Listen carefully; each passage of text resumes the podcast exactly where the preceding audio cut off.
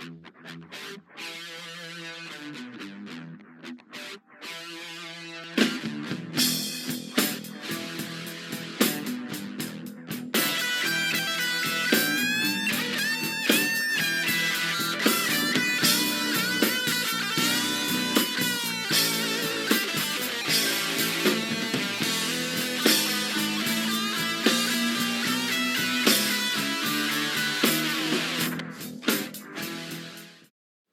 I'm Rick Moniz, and welcome to Green Talk.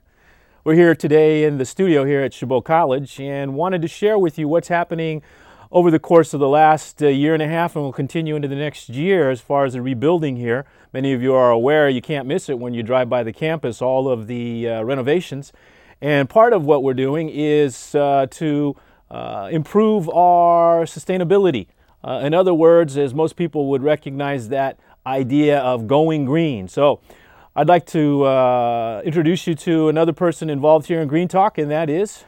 Uh, hi, my name is Gregory Correa from Chabot Las Positas Maintenance Operations um, Facilities. We're here to do uh, a little bit of uh, talk about some green talk and go around the facilities and show people what we actually do with some of our recycling. If you uh, would join us, we're going to move around the campus and we're going to talk about some of the uh, initiatives and uh, hopefully give you some ideas on what you might do to uh, recycle and to help uh, lessen the impact that we have not only on the environment globally, but here just close to home.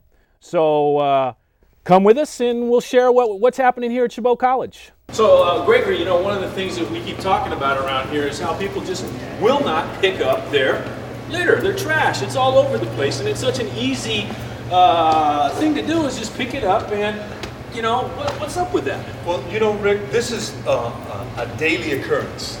And this is really uh, not one of the worst spots, but this is always happens on a daily basis where our custodians, who are so understaffed, are trying to keep up with all the litter that goes throughout our campus. It is absolutely everywhere, and uh, it's just so much, it's just so hard to deal with. Uh, our students and our, our, our faculty are trying to do the best they can, but we have some students that don't even care about their environment.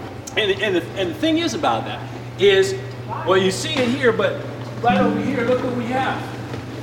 Not only how many feet away are we talking about it here, we have mixed recycle, so we can get some uh, recycling, or right over there we have garbage. And you remember the uh, the gentleman uh, who used to come around campus? Yes, sir. Uh, you know, uh, we used to have a gentleman that used to come on campus. He was a retiree, and he used to collect cans almost on a daily basis so that we would be somewhat cleaner. Uh, now we've we've incorporated this with waste management, and it's a mixed recycling uh, type of container that we use on a daily basis now. And again, uh, as Rick pointed out, this shouldn't happen, and it's always happening, and it's, and it's really a, a sad thing to actually see all the litter on our campus. So, uh, Gregory, why don't we go over to uh, the shop and we'll take a look at what you do in terms of recycling. And uh, I think it'll help to give the public an idea that there are many different uh, commodities that we use in our life, and much of it can be recycled. Come on, let's go to the M&O. So we're headed over to the uh, M&O department where you know a whole lot of work is done around here at Every Chabot day. campus. Uh, maintaining a very uh, clean campus is a challenge, Most but definitely. if our students would do uh, their part, I think we'd see a lot more uh, uh, or a lot less litter. If you look around, you know, this is a campus that's over 40 years old, and people work hard to uh, keep it clean and you'll notice the, the landscaping. We have some beautiful trees. We have uh, this nice garden right over here was recently just put in. Uh, this time of year, our trees are beginning to uh, bloom, and we've got some spectacular landscaping on this campus.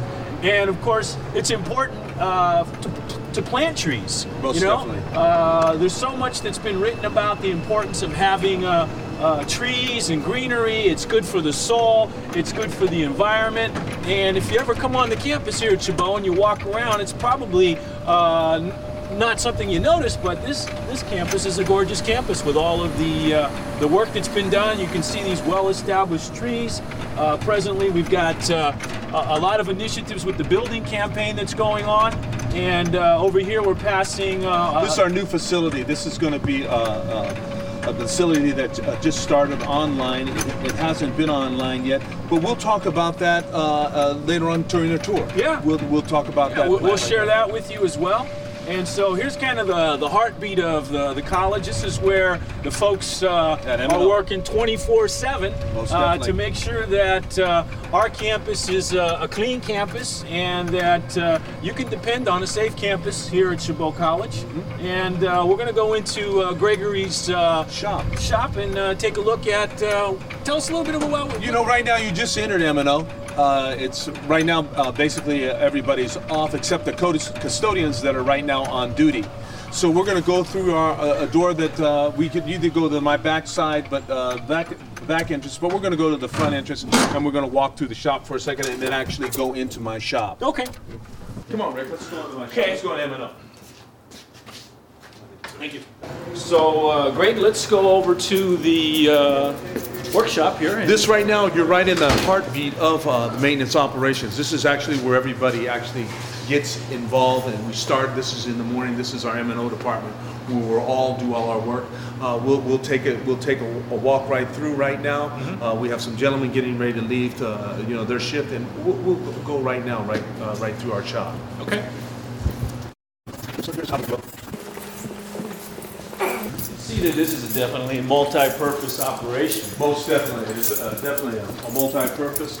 We're going into my shop. This is sort of like uh, the inner workings of what I do. I'll turn on another light for you guys because it is kind of dark in here.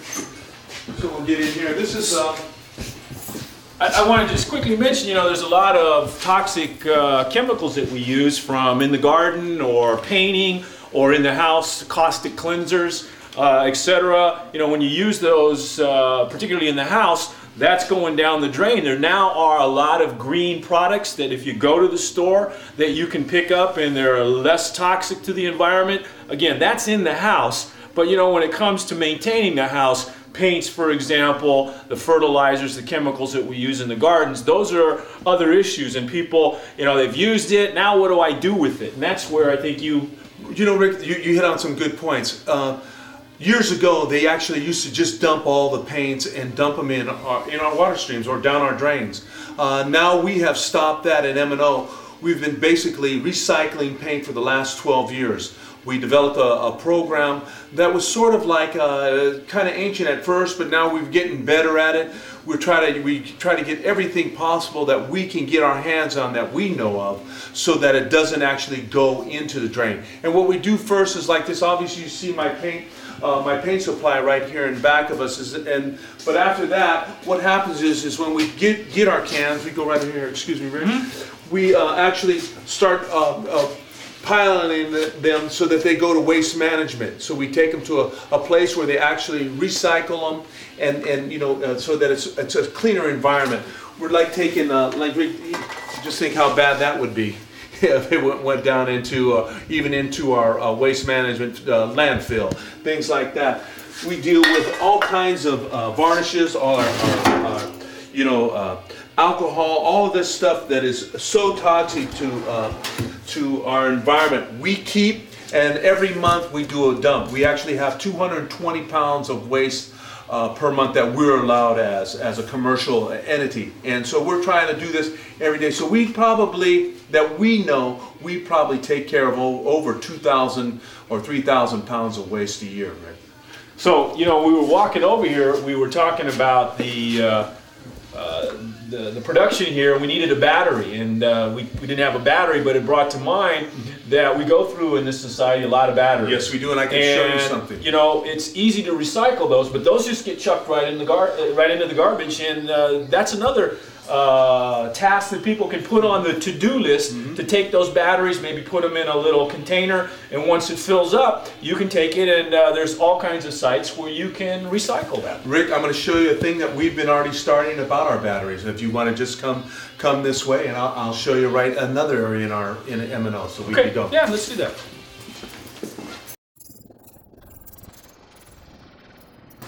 Rick, right here we have a, we call like this is like the blue tub.